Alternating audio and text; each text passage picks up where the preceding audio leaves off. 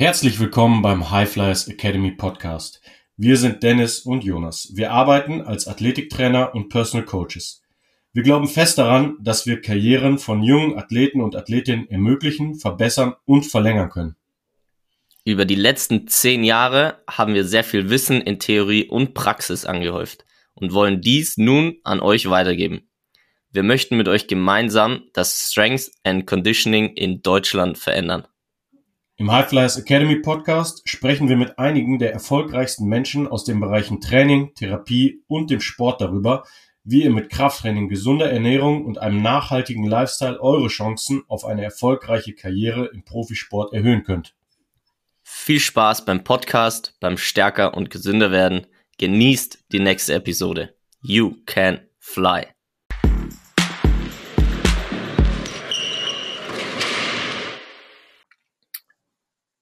Hi, Jonas. Herzlich willkommen an euch da draußen aus den Munich Headquarters. Was geht in Stuttgart? Die Headquarters in Stuttgart sind äh, aufgepumpt, stabil und ready für die Folge. Sehr gut. Jonas, wie bist du so stabil geworden? Training, Ernährung, Schlaf, guter Lifestyle und ähm, Protein. Womit wir bei der heutigen Folge wären. Wir hatten euch ja versprochen vor zwei Folgen, dass wir noch eine Folge machen zu ähm, Alternativen zum guten alten Whey-Protein. Wer das noch nicht gehört hat, unbedingt nachholen, weil es einfach äh, einer der der Tipps beziehungsweise oder oder der äh, Faktoren ist, die so einfach in den Alltag zu integrieren sind, ähm, mit einem im Vergleich zum, zur Einfachheit der Umsetzung ähm, sehr großen Effekt. Ähm, da einfach nochmal die Folge nachhören. Und heute stellen wir euch die zwei, ähm, es gibt mehrere Alternativen zum Whey-Protein. Heute stellen wir euch unsere zwei beliebtesten davon vor. Ähm, Warum braucht man überhaupt Alternativen? Kurz zusammengefasst gibt es drei Faktoren. Äh, wenn du kein Whey-Protein zu dir nehmen möchtest, kann das sein, weil du vielleicht ein Problem mit Laktose hast, beziehungsweise Bestandteilen der Milch. Ähm, das merkst du ganz einfach daran, du trinkst ein Whey-Protein und auf einmal geht's los im Bauch irgendwie. Ähm, da antwortet es auf jeden Fall. Und wenn das der Fall ist oder du eine Reaktion an deiner Haut oder ähnlichem merkst oder so ein bisschen Gehirnnebel hast, insofern, dass du dich nicht lange konzentrieren kannst. Das sind alles Zeichen für, du verträgst das Whey-Protein nicht. Ähm, das wäre Szenario eins. Ähm, Nummer zwei ist, ähm, im Rahmen unserer Ernährungsberatungen äh, spielt sowieso immer Rotation ein großes Thema. Und einfach zu sagen, ich standardisiere die Rotation. Das heißt, ich trinke nicht siebenmal die Woche Whey-Protein, sondern lasse eben regelmäßig auch Alternativen einfließen, schützt davor, dass überhaupt mal eine Reaktion auf das Lebensmittel kommt. Das ist besser fürs Mikrobiom. Ähm, das lebt, also sozusagen die Bakterien, die deine Darminnenwand besiedeln und die sehr, sehr viel auch damit zu tun haben, wie leistungsfähig du bist, wie viel Energie du hast, was für Entscheidungen du triffst und so weiter. Mhm. Ähm, mit Krankheiten äh, mit vielen Krankheiten ist es assoziiert, die Gesundheit dieses Mikrobioms. Und dieses Mikrobiom lebt auch davon, dass wir eine große Breite in unseren Lebensmitteln haben. Und äh, da wir Fans von einfachen Lösungen sind und von anwendbaren Lösungen, ähm, sagen wir das oft dazu, nehmt nicht nur Whey-Protein, sondern streut eben auch Alternativen ein, wie zum Beispiel die heute vorgestellten, ähm, das Reisprotein und das Beef-Protein. Ja, und die letzte Möglichkeit ähm, ist, du möchtest auf Whey-Protein verzichten, weil du vegan lebst. Dann ist das Beef-Protein, was wir vorstellen, sicher nichts für dich, aber das Reisprotein. Genau, das sind die drei äh, Szenarien, die mir jetzt einfallen, ähm, wo es eine Rolle spielen könnte. Das Rotationsprinzip sicherlich da das, ähm, was wir auch am häufigsten sozusagen im Alltag erleben, weil wir es ja regelmäßig empfehlen. Ja. Ähm, genau, steigen wir einfach direkt ein und erklären euch so ein bisschen die einzelnen Protein-Shake-Alternativen. Vielen Dank, Dennis. Genau so ist es. Äh, und eine Sache haben die alle gemeinsam, und zwar, die enthalten Protein. Das äh, wollen wir alle, wenn wir stabil werden wollen, äh, und gesund sein wollen.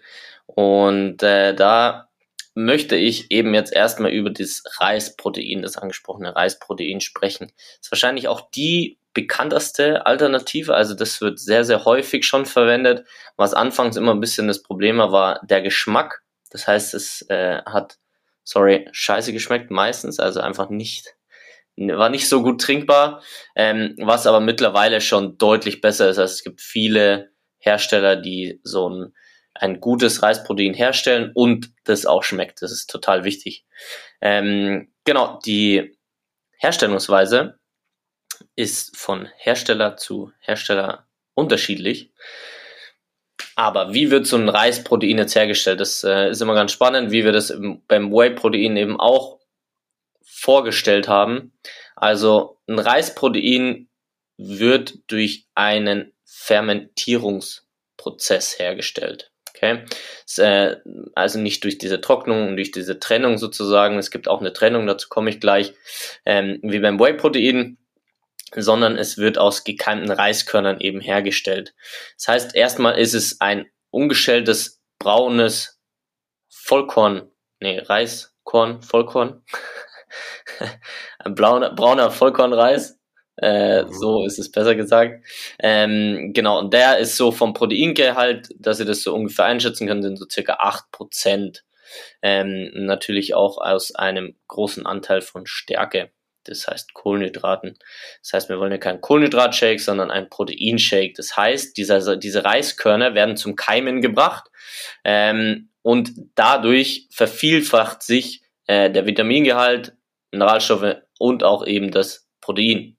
Das heißt, der Proteingehalt wird dadurch ähm, gesteigert bzw. vervielfacht und diese Reiskörner werden dann eben fermentiert beziehungsweise wird ähm, die Stärke auch in einem Prozess entfernt und ähm, genau beziehungsweise das ist dann der erste Schritt dann und danach wird eben durch das, dieses Fermentieren ähm, das sind, das heißt, es geschieht mit pflanzlichen Enzymen, die dazugesetzt werden. Und das geschieht unter anderem bestenfalls dann ohne Hitze, was ganz wichtig ist, weil diese Fermentierung dann eben diesen Proteingehalt beziehungsweise das Ganze dann verbessert, beziehungsweise dann ohne Hitze, weil diese Hitze, zu dem Punkt komme ich jetzt, äh, die Struktur der Proteine verändern würde.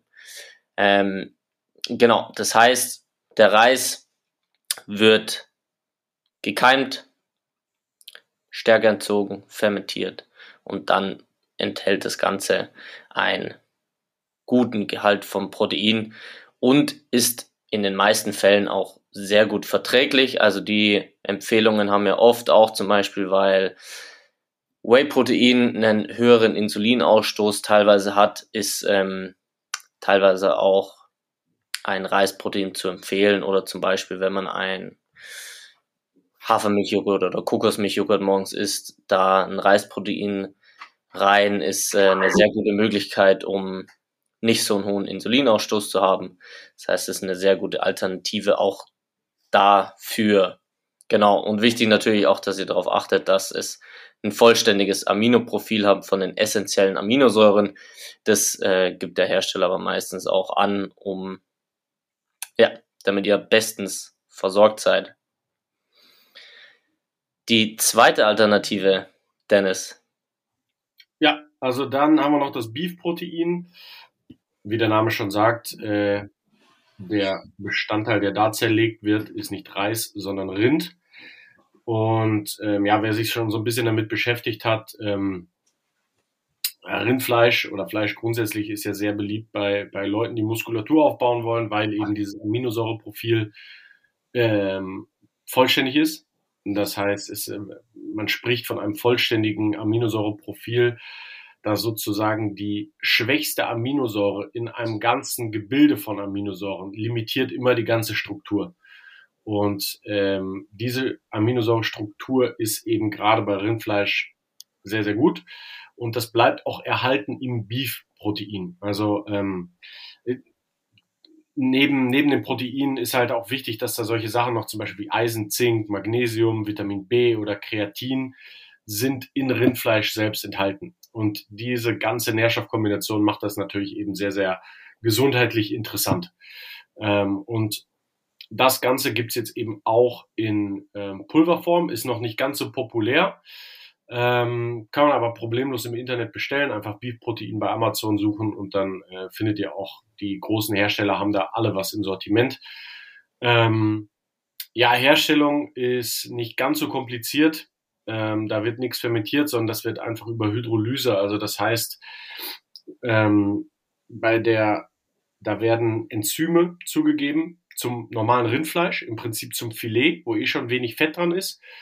Und diese Enzyme machen dann aus den Aminosäuren kleinere Peptidketten und das Ganze wird im Gegensatz zum Reisprotein dann eben auch noch erhitzt.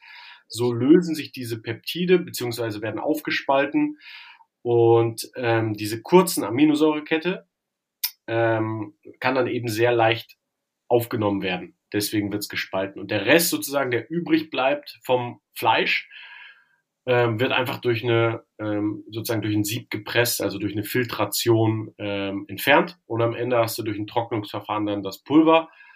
Und genau, so wird Beef-Protein hergestellt, was äh, eben auch seine eigenen Vorteile hat ähm, gegenüber Whey und ähm, Reisprotein und vor allem eben durch die Möglichkeit, dass du es reinrotieren kannst, ist es, äh, ist es ab und zu eine, eine, eine super Abwechslung.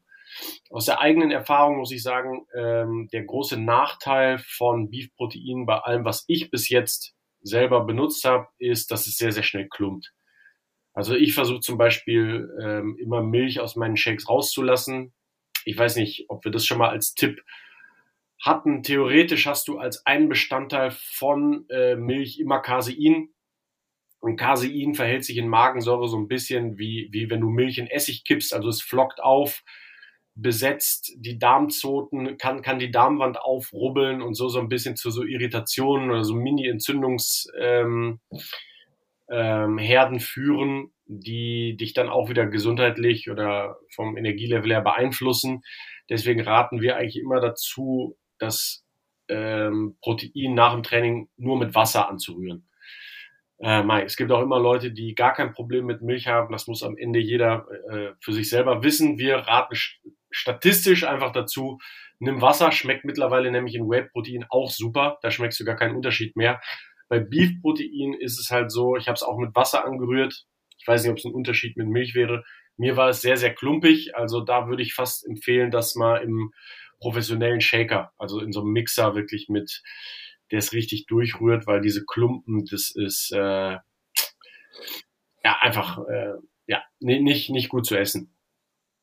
Genau. Ja. Ansonsten eben super Alternative und ich glaube, dass das auch, dass wir es noch mehr sehen werden in Zukunft auf dem, ja. dem Supplement-Markt.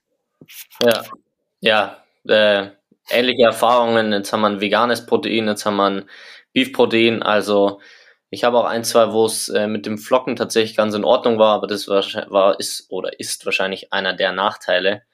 Äh, ein riesen Vorteil von dem Beef-Protein ist jetzt das angekündigte Rezept.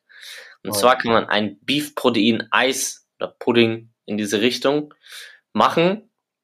Und zwar relativ simpel. Schmeckt sehr, sehr nice. Ähm, und zwar nehmt ihr einen Scoop vom, von dem Beef-Protein, besten mit Schokoladegeschmack, also schon mit Geschmack. Äh, schmeckt grundsätzlich auch sehr gut. Das tut ihr in einen Mixer mit ein paar Eiswürfeln, zwei, drei, fünf, je nachdem, wie viele Leute. Also ihr müsst schon, zwei sind vielleicht ein bisschen wenig. Genau, ihr braucht schon fünf, sechs Eiswürfel und dazu Wasser und beziehungsweise Kokosmilch. Und da meine ich jetzt nicht äh, die zum äh, Kaffee dazu, sondern wirkliche Kokosmilch, äh, wo er da rein schüttet noch zusätzlich. Ähm, gar nicht mal so viel. Also je nach ähm, Gefühl, es soll dann eine cremige Masse geben. Und das Ganze stellt ihr ins Gefrierfach und könnt es dann nach einer relativ kurzen Zeit, also ich glaube, es dauert nicht so lange, ich weiß gar nicht mehr, wie lang das bei mir, ich glaube, es stand über Nacht drin. Aber einfach diese drei Zutaten rein, mixen, Gefrierfach, raus, wenn es warm ist und essen. schmeckt sehr nice, oder Dennis? Ja, Mega nice. Du hast es mir schon serviert. Ja, also es ist vor allem der, das Coole ist, es ist super einfach und du hast wie so ein, wie so ein Dessert am Abend und es besteht einfach nur Kokosmilch, Proteinpulver und Eiswürfel. Es ist super. Klar, im Sommer natürlich nochmal besser wie jetzt in der kälteren Jahreszeit. Aber das gerne mal ausprobieren. Wenn ihr es macht, macht ein Foto, schickt es uns und teilt uns gerne euer Feedback, wie es wie es schmeckt. Das ist wirklich sehr geil. Auch gerade wenn ihr sagt, ah, ich habe Bock auf was Süßes, dann ist es eine ausgezeichnete Möglichkeit für jeden Athlet und Athletin da draußen oder jeden anderen Menschen, der Bock auf was Süßes hat und da was Gesünderes möchte. Genau, also Fazit. Du hast die genannten Varianten schon äh, erzählt warum wir Rotation empfehlen vom Proteinpulver. Äh, wir haben euch zwei der beliebtesten äh, Alternativen vorgestellt, auch so ein bisschen die Herstellung, die Vorteile. Klar, geschmacklich muss man auch einfach darauf achten, von Hersteller zu Hersteller ist ganz unterschiedlich. Wichtig ist, trinken Proteinshake danach, rotiert und macht euch das Beef Protein Eis. Yes, do it. Wir hören uns nächste Woche wieder. Danke dir, Jonas. Vielen Dank. Ciao, ciao. Ciao.